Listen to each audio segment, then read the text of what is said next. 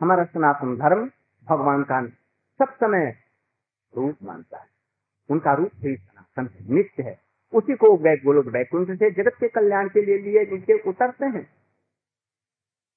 हमारे जयपुर में गोविंद जी का विग्रह है। वो चलते थे, बोलते हैं, कहते हैं कि हमको ये चीज़ मीठी प्यारी है, हमारे नाक में ये पहना दो नक पहना दो। हमारे साक्षी गोपाल अभी आजकल हैं, साक्षी में पुरी के पास में, जगन्नाथपुरी। साक्षी देने के लिए अपने पैरों से चल करके हज़ारों मल वृंदावन से चले गए वहाँ, दक्षिण भारत में। और साक्षी जी, इसकी बहुत कहानी लंबी है। यदि न रहते तो गोवर्धन गिरिराज तो पत्थर उनकी परिक्रमा लाखों करोड़ों लोग और चित्रकूट की लाखों लोग परिक्रमा किस लिए करते हैं। जो ही मनोती करते हैं, वही पूरा हो जाता ऐसे ही नहीं, अंधविश्वास नहीं है। इसलिए इस त्याग को ठीक से रखिए, ये भगवान का रूप है। और उनका रूप कभी जन्मता मरता नहीं है इसी रूप को लेकर के अंतर ध्यान हो जाते हैं, चले जाते हैं, और फिर उसी रूप में जब ज़रूरत होते पदार्थ राम के लाखों अवतार में किंतु सभी एक ही समान रूप, कोई अंतर नहीं हुआ। और कृष्ण के भी लाखों करोड़ों बार आविर्भाव हुआ है, अवतार लिए हैं, आए हैं। किंतु सब समय वही मुरली मोहन बास मोर मुको पीताम्बर धारण किए हुए। बरहा पीड़म नटवर बपू कर्णयो कर्णिकारम ये कृष्ण का। है? और रामचंद्र जी का। ऐसा कोई रूप है जो ध्वंस और बाण साथ में नहीं हो? ऐसा कोई है? सीता जी साथ में न हो इसे इनका नित्य रूप है। अभी अवतार फिर लेंगे अगले ब्रह्मा जी के एक दिन में फिर लेंगे फिर वैसा ही है किंतु उस समय रावण रहेगा कि नहीं? वो रावण का तो उद्धार हो गया तो फिर वही अब जय विजय रावण बन करके अब नहीं आएँगे दूसरा कोई होगा उसका निमित्त कारण बन, बन करके उसका वध करेंगे या और लीलाएँ हो। किंतु राम का रूप यही रहेगा। कृष्ण का रूप यही रहेगा। हो सकता है कि उस समय कंस न आए। कंस का उद्धार हो गया ना, सूचना नहीं आएगी। दूसरे लोग असुर होंगे या दूसरी कोई ऐसी लीला होगी जो जगत के लोगों को एकदम मुक्त कर लेंगे और उन लीलाओं का जो गान करेगा, उसका जो समन करेगा, उसको इस जगत से मुक्ति होकर के अपनी सेवा में उनको दे देंगे। इसलिए इस चीज़ को समझें। एक बात और भी मैं कहना चाहता हूँ। तो पंद्रह मिनट। दस पंद्रह। एक बात और कहूँगा। या राम, मैं सब जग जानी, करो प्रणाम जोरी जुग पानी। सिया राम, में सब जग इसका अर्थ क्या है? लोग कह देते हैं कि ये भी सिया राम है, वो भी सिया राम है, वो भी सिया राम है पेड़ पौधे जितने भी हैं जड़ चेतन जो कुछ है, वो सब सिया राम है। विश्व ब्रह्मांड में सभी ब्रह्म है, सभी ब्रह्म। है ऐसा मत समझो। यदि ऐसी बात है तो हनुमान जी सीताराम क्यों नहीं हो गए? उनसे बढ़कर के कोई परतत्व को जानने वाला है तो वो क्यों नहीं हो गए? मुक्त होने के बाद में। मुक्त तो वो ही है अरे, सबसे शंकर जी और पार्वती जी उनके तत्व को जानने वाले काकभूषण जी उनकी सब कथाओं को कहने वाले, वाल्मीकि जी तो फिर ये वाल्मीकि क्यों रह गए? ये लोग क्यों नहीं ब्रह्म बन करके राम बन गए? निराकार बन गए? ये लोगों को धोखा देने की बात है। आप हम ब्रह्म नहीं है, ब्रह्म के अंश हैं। कृष्ण गीता में कहते हैं, तुलसी का बार बार ईश्वर अंश जीव अविनाशी, चेतन अमल सहज सुख राशि। माया के बस में भ्रमित होकर के ये जीवन है अरे ब्रह्म को माया स्पर्श नहीं करती। इसलिए यदि हम ही सभी ब्रह्म हैं तो इस जगत में आए कैसे? दुख क्यों भोग रहे हैं? बिल बिलाते क्यों हैं? रोते क्यों हैं? मरते और फिर जन्म लेते क्यों हैं? यदि आप ही ब्रह्म है तो? इसलिए ऐसी भावना एकदम सर्वथा गलत है। इसी को अद्वैतवाद या मायावाद कहते हैं। ये भक्ति का विरोधी ये ज्ञान है। जिन लोगों का ऐसा विचार का उनको कदापि किसी जन्म जन्मांतर में भी भक्ति नहीं होगी। इसको गांठ बाँध करके रख लेंगे। विशेष करके जो पाठक जो आते हैं ना सप्ताह रामायण का पाठ करते हैं या भागवत का पाठ करते हैं, उनको कुछ अकल नहीं होती। उसमें ही कुछ तत्वों को जानने वाले परम भगवत भक्त होते हैं, वैष्णव होते हैं जो इन तत्वों को जानते हैं। और नहीं तो बस ऐसे ही उल्टी सीधे बातें बतलाते हैं। क्योंकि सदगुरु की सेवा सुखी नहीं। सुखदेव वैसे गोस्वामी जैसे परीक्षित महाराज जी जैसे नाथ जी जैसे लोगों से, इन लोगों ने नहीं सुना। गुरु तो करण किया नहीं, ऐसे पैसे जहाँ से जो बात उठाई पकड़ा इसलिए ऐसी बात नहीं। आप लोगों को ये सब बातें बतला रहा हूँ, इसलिए कि आप लोग भजन करेंगे। इसके बदले में मैं कुछ नहीं चाहता ये आप हमको दो पैसा प्रणामी दे देंगे। मैं आप लोगों को देने के लिए ही भाग से आया हूँ। इस चीज़ को समझेंगे। हमको कोई इस चीज़ का स्वार्थ ही नहीं है। इसलिए आप लोगों को मैं सच्ची बात बतलाऊँगा। इसे इस रूप में समझ करके आप लोग हरि भजन करेंगे। सब तो भजन होगा, नहीं तो ये सब बेकार का हो जाएगा। इसलिए आप सभी ब्रह्म नहीं है, ब्रह्म के अंश ईश्वर अंश जीव अविनाशी चेतन अमल सहज भरा और गीता में भी ममई वांसो जीव लोके जीव पुस्तक अब यहाँ पर तो साफ़ लिखा गया है कि आराम में सब जग जाए करो प्रणाम ज़ोर जुग। इसका अर्थ क्या होगा?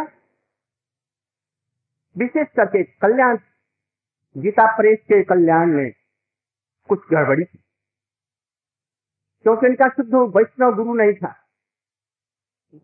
ये सत्य कहते हुए आप लोग कुछ मन में हमारे प्रति कुछ भावना खराब रह सकते हैं, किंतु ये समझ रखे, ये परम सत्य कह रहा जाल, डालमिया जी थे, डालमिया नहीं जय दयाल गोविंदिका जी थे।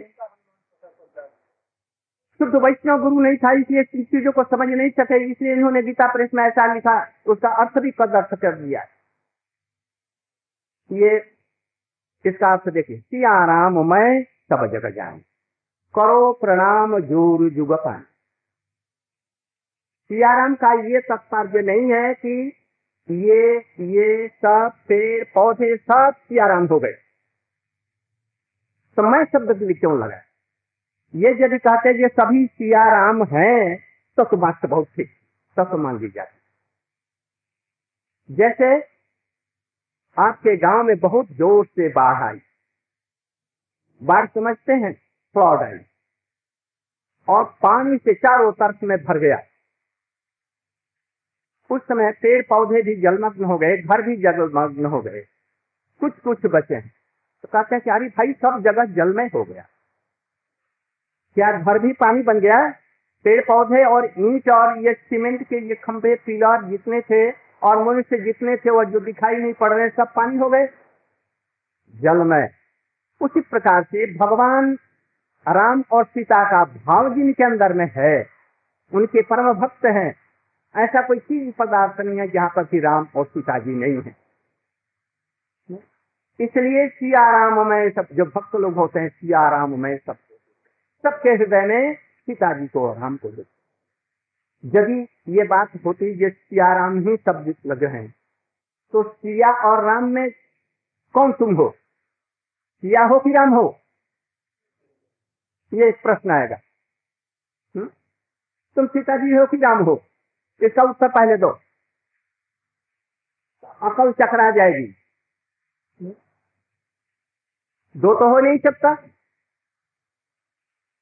ये भी बात गलत इसलिए जिनके अंदर में प्रेम होता है राम और सीता के प्रति, वो एक कौओ के देख करके कहता अरे, ये काभूषण जी भगवान के भक्त हैं, उनको नमस्कार। ये सियाराम का भाव है। आपको देखेंगे, कहेंगे, आपके अंदर में सीता जी और रामचंद्र जी इसलिए आपको नमस्कार। वो जगत में जहाँ उनकी दृष्टि जाती है, वहीं पर सीता राम का दर्शन करते हैं, इसलिए उनके भाव को कहते हैं सिया राम मैं। सिया राम नहीं मैं शब्द संस्कृत का एक है ये प्रत्यय है। इसका प्रयोग होता है प्रचुर के अर्थ में। प्रचुर माने अधिक से। यहाँ पर सिया और राम का भाव प्रचुर मात्रा में है उसको कहते हैं सिया राम ये कौन कौन कह रहा है? सिया राम में सब जगह जाए कोई भक्त कह रहे हैं। हमारे समझ से ये उमा देवी या शंकर जी कह रहे हैं। दोनों में तो वो यदि है तो, तो वही सीताराम बन जाते।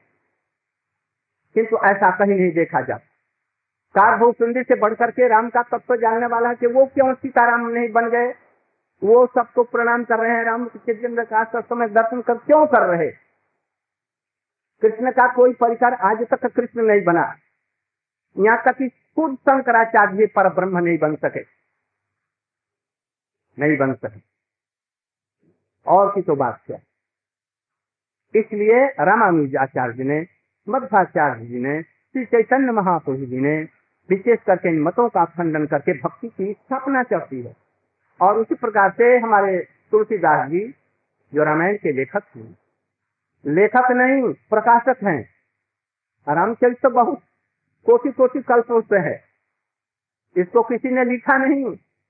ये अपने आप उनके हृदय में मानस में ये प्रकट हो इसलिए मानस रामचरित मानस विशुद्ध हृदय में जब भगवान के प्रति जीव समर्पित हो जाता है तो उनके हृदय में भगवान की लीलाएँ प्रकाशित होती हैं। इसलिए इसको रामचरित मानस कहते हैं। संत तुलसीदास के मन में ये प्रकट हुई। वैसे भागवत व्यास देव के हृदय में प्रकट हुई। व्यास देव गीता भागवत के ये बनाने वाले नहीं है। उनके हृदय में इसकी उपलब्धि हुई। इस तरह से ये चीज़ रखेंगे। मैं कभी भी ब्रह्म नहीं हूँ। ब्रह्म नहीं हो जाऊँगा मुक्ति ब्रह्म में मिल करके एक नहीं हो जाऊँगा। ऐसा नहीं। ब्रह्म से कैसे मिलूँगा? जैसे हम यहाँ पर एक सौ, डेढ़ सौ आदमी है और एक आदमी आकर के इसमें बैठ गए, मिल गए। तो क्या वो हमें से किसी में एक में मिल करके एक बन गए? लाख भेड़ों में एक भेड़ और मिला दो तो वो नंबर बढ़ जाएगा। आप उसको समझ नहीं सकेंगे। इसी तरह से पानी में पानी मिलाने से एक नहीं होता कि हो जाता है। लोगों का भ्रम है। फुल ब्रिम पानी भरा हुआ है। ग्लास में परिपूर्ण रूप और दूसरे ग्लास में पानी पूरा भरा हुआ है। और उस पानी को उसमें मिलाओ तो क्या होगा? पानी एक हो जाता तो, तो फिर क्या होता? गिरता नहीं। इसलिए पानी बढ़ गया। एक नहीं हुआ। संसार में एक नाम की कोई चीज़ नहीं है ये पहले समझिए। कोई भी एक चीज़ नहीं है। कैसे? ए और क मिलकर के एक हुआ। दो अक्षर हो गए ना? एक कहा ओ एन ई वन तो ये तीन अक्षर हो गए। एक कहा रहा? यदि कहिए, ऐसी एक रेखा थी ये वन हो गया ए अरे, एक में लाखों डॉट्स मिलकर के एक रेखा बनती है। एक हुआ कहा? यूनिवर्सिटी डाइवर्सिटी यूनिटी ऐसे होता। एकत्व में बहुत जैसे एक भारत में राष्ट्रपति अभी कोई है, यहाँ पर भी राष्ट्रपति है कि नहीं, मैं नहीं जानता। तो राष्ट्रपति कहने से लाखों प्रजाएँ, प्रधानमंत्री, मंत्रिमंडल के सदस्य, उसमें जितने बैल गाय, भैंस, मनुष्य, लाखों करोड़ों, उसमें सब बिच्छू होंगे, पक्षी होंगे, कीट पतंग हो गए उसमें नदी, नाले, वृक्ष, सभी कुछ हो ये सब मिलकर के एक बना है, ठीक भारतवर्ष बनाए और ये सब ऐसे ही राष्ट्र मिलकर करके एक पृथ्वी बनी तो एक पृथ्वी माने क्या? तो वैसे भगवान कहने से, भगवान, सब चीज़ों का मिश्रण इसमें भगवान, उनके अवतार समूह, असंख्य जीव, असंख्य ये ब्रह्मांड ब्रह्मा असंख्य कोटि कोटि मुख वाले शंकर जी असंख्य, ये सब मिला करके एक भगवान है। इसको कहते हैं? यूनिटी इन डाइवर्सिटी इसलिए एक कोई चीज़ नहीं। और वह एक होने पर तो आकार हो जाएगा। यदि निराकार है तो उसको एक कैसे कहेंगे? इसलिए इन चीज़ों को छोड़ करके समझेंगे। मैं भगवान का दास हूँ। भगवान हमारे प्रभु हैं। वो आकार, निराकार, इसके अतिरिक्त भी और कुछ है तो सब कुछ है। सब कुछ वही है। उनके अतिरिक्त और कुछ नहीं है। सर्वशक्तिमान है, बड़े दयालु हैं, इसलिए सवेरे उसको तो उनको प्रणाम कीजिए। उनकी कथाओं को सुनिए, उनकी लीला कथाओं को सुनिए, और इस तरह से धीरे धीरे धीरे भगवान की तरफ़ में चलिए। जरा कीर्तन करो तो। भक्ति का क्रम विकास इस पर मैं बोल रहा था। समय तो अधिक नहीं।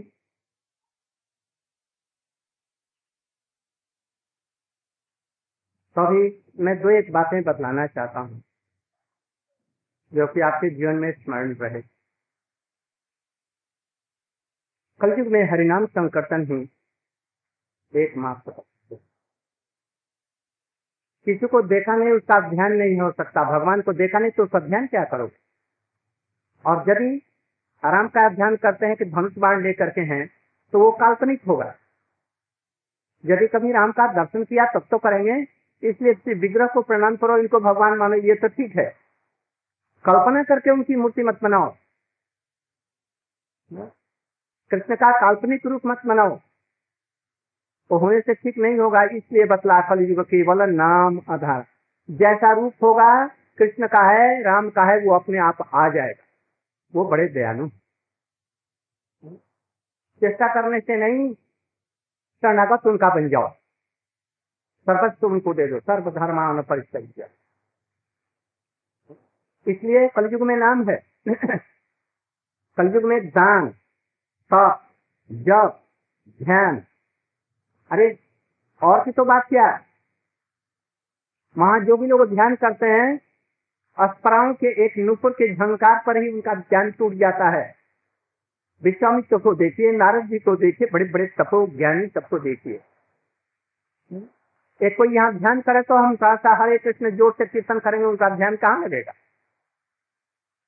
और कोई कुछ कर रहा हो, और हम ज़ोर से खूब उच्चारण करते हुए हाथ उठा करके हरे कृष्ण हरे कृष्ण कृष्ण कृष्ण, हरे हरे हरे राम हरे राम।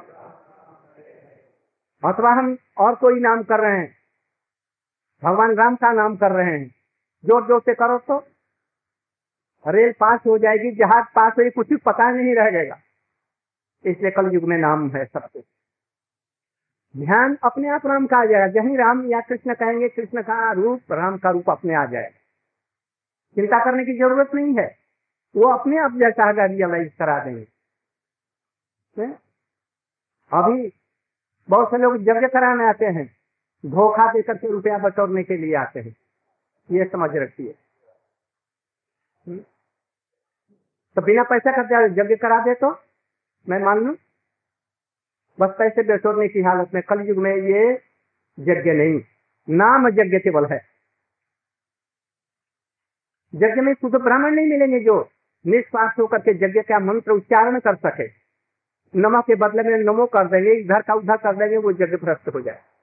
अरे कहीं शुद्ध घी मिलेगा? चर्बी डालडा इत्यादि मिला हुआ घी मिलेगा। कहीं आम की लकड़ी शुद्ध मिलेगी, मन शुद्ध है, यज्ञ करने वाले का तो इसमें यज्ञ नहीं होगा। और अजामी जैसा पापी, दुराचारी व्यक्ति भी साधु संघ में आकर के हरिनाम कीर्तन कर सकता है। आराम में करो दिन में करो। चलते, फिरते, उठते, बैठते, सीखते समय, फिसलते समय देरी राम राम कर दिया बस। हो गया। इसमें कोई कुछ लगता है इसमें? पैसा लगता है? दिन में करो, रात में करो, शाम को करो, सवेरे करो। शक्ति करते हुए करो। कोई भी बात नहीं। तो भी काम हुआ। हनुमान का एक विचार है, जहाँ कोई राम नाम करेगा, ज़रूर पहुँच जाए एक समय की बात है, नारद जी से एक तेली की भेंट हुई। तेली जानते हैं? तेली जो तेल पेरता था पहले, अब तो वो बड़े बड़े मैक्सिमम में तेल पे बैल को लगा दिया, बैल का आँखों को ऐसे लगा दिया और उसको घूमता था। उस पर चढ़ करके हाथ हाथ हाथ हाथ हाँकता था बैलों को। तो उसको फुर्सत नहीं मिलती थी दिन रात। वो तेल ही पिता रहता था। हनुमान जी कार्य भले व्यक्ति, अरे तुम कभी भी तू नाम तुम करो, हरि नाम करो कुछ मुझको फुर्सत नहीं मिलती है। सत्याटी करते समय क्या करता है? तो कुछ नहीं। तो उसी समय करो। तो उस समय करने हाँ ज़रूर हो जाएगा। तो लोटा लेकर के मैदान में शाम के समय में गया, अपना कार बार बंद करके और वहाँ पर लोटा रख करके चट्टी करने लगा। और वहीं पर राम राम राम राम। इसलिए में राम करते हनुमान जी आ गए। तो ये, बड़ा बदमाश आदमी अपवित्र होकर के छठी करते समय ये हरिनाम करता है स्नान करके नहीं करता है। इसलिए एक ज़ोर से लात मारी। जिस लात के मारने से रावण झिमिलिया खा गया गिर गया। कुंभकर्ण जैसा विराट आदमी वो गिर करके मूर्छित हो गया। मेघनाथ जैसा व्यक्ति कंप हो गया उससे। और ये चेली को कुछ भी नहीं हुआ वो हरे राम राम राम राम कर रहा है। कुछ भी नहीं हुआ। हनुमान ने कीजिए क्या आज इतनी ज़ोर से इसको लात मारी इसकी कचुमर नहीं निकल गई। कचुमर निकलना जानते हैं? पीस देना। हिंदी के शब्द है। ये तो कुछ भी बिगड़ा ही नहीं। ओ, क्या बात है? सोचते वहाँ से चले गया वो भी उठ करके चला गया। भी चले गए। राजभवन में राम के यहाँ पर पहुँचे। तब तक तो रात हो गई है, शाम की ये बात की रात हो गई। राम जी पलंग पर लेते हुए ऊह आह कर रहे करा रहे हैं। हनुमान जी ने कहा कि आज प्रभु हमारे कराह क्यों रहे निकट में गए, प्रणाम करके बोले, प्रभु, आप कराह क्यों क्या दर्द हो रहा है? तो तुमने एक लाख खूब ज़ोर से मारी और फिर पूछ रहा है आप क्यों करा रहे हैं? तुम्हारी लाख पा करके मार खा करके कौन आदमी है जो करा है नहीं? दूसरा हिस्सा तो मर गया होता। मैंने कहा कि आपको मैंने लात मारी? ये तो कभी संभव नहीं है। अरे, तेली को मारा उस समय वो राम राम कर रहा था कहा कर रहा। तो राम राम कर रहा था तो मैं उसके अंदर में प्रवेश तो मैंने किया ना। राम नाम और राम में कोई अंतर नहीं है। दोनों एक ही है कृष्ण नाम और कृष्ण नाम में कोई अंतर नहीं, इस चीज़ को समझो। तो जिस समय वो राम नाम कर रहा था, मैं उसके अंदर में पहुँच गया तो वो लात हमारे ऊपर में लगी, हमारी कमर टेढ़ी हो गई है। हनुमान जी ने कान पकड़ा, अब कहीं नहीं कहीं। इसलिए पवित्र, अपवित्र, शक्ति करते हुए भी, स्नान करने के बाद उसके पहले भी, आधी रात को, देर रात को, दिन में, जब कभी समय मिले, तभी भगवान का नाम कर सकते स्नान करने की भी ज़रूरत नहीं। है जो राम नाम कर रहा है, कृष्ण नाम कर रहा है, वो तो हज़ारों लाखों बार स्नान इसका हो गया है। इस विषय को ठीक रखना ऐसा सरल सहज नाम में जिनको रति रुचि नहीं है, वो दुर्भागा है। उनके समान जगत में कोई दुर्भागा को इसलिए आप लोग भी जब मिले। कलयुग में इस नाम के अतिरिक्त आप पवित्र हो ही नहीं सकते। पवित्र नहीं हो सकते। वातावरण सब गंदा इसलिए जिस अवस्था में जो व्यक्ति है, वो बिना पैसे का, आज स्त्री कमाती है, बेटी कमाती है, बेटा कमाते हैं, बाप कमाता है, सब कमा करके भी घर का पूरा नहीं पड़ता। अब पहले एक मुखिया काम करता था, सब घर घर का पालन पोषण करता था। आज मान ली की कमाई करता है खूब अधिक तो एक बिल्डिंग मंगाने में भारत से मार्बल आएगा। इटली से मार्बल आएगा। न जानी कहाँ कहाँ की क्या चीज़ें होगी, उसकी सारी कमाई तो उस बिल्डिंग में लग गई, खाने के लिए कुछ बचा नहीं। और स्त्री के पास में काफ़ी माल था, वो दूसरी जगह चली गई। फिर इसलिए कमाई पूरी नहीं पड़ेगी भाई। इसलिए बिना पैसे का हरिनाम, पवित्रता का भी विचार नहीं है, जहाँ रहो, जैसे रहो, भगवान का नाम। इससे सहज ही में जो कुछ होना होगा सब इसी के द्वारा हो जाएगा, जन्म, मृत्यु सब पास कर अंत में एक छोटी सी आराम की कथा बतला करके मैं अपना वक्तव्य आज का समाप्त करूँगा। रामचंद्र जी, भागवत की तो कथा कह रहा था, किंतु इसमें राम का भी प्रसंग और विशेष करके ये स्थान भी रामचरित मानस थोड़ी सी उनकी कथा से ही मधुर ही न समापये मधुर रूप में उनकी कथाओं को। इस कथा को सुनने से भी आपके चित्र पवित्र हो जाएँगे और भगवान में ज़रूर मन लगेगा। रामचंद्र जी, लंका विजय के पश्चात रावण को ध्वंस कर अयोध्या में आए। उनका राज्याभिषेक हुआ, ग्यारह हज़ार वर्ष राज्य किया। हनुमान इत्यादि पढ़कर इनके साथ में ग्यारह हज़ार वर्ष के बाद में उनकी इच्छा हुई, अब लीला का संगोपन करेंगे। अब हमको जाना है बैकुंठ। में इसलिए कोई बहाना ढूँढने लगे। जैसे आप लोगों ने, आप लोग जानते होंगे कि रावण ने असल सीता को नहीं चुराया। किसको चुराया? माया सीता को। रामचंद्र जी ने सीता जी को अग्नि में रख दिया था। इसलिए रावण विजय के पश्चात में लंका में अग्नि में जो सीता जी को जलने के लिए जो गई, इसका वो मतलब जलाना नहीं था, बल्कि सीता जी जो अग्नि में थी, वो परछाई अग्नि में चली गई और असल सीता जी को अग्निदेव लेकर के राम को समर्पित। असल में सीता जी तो राम से कभी वियुक्त हो ही नहीं सकती, ये लोगों को दिखलाने के लिए था।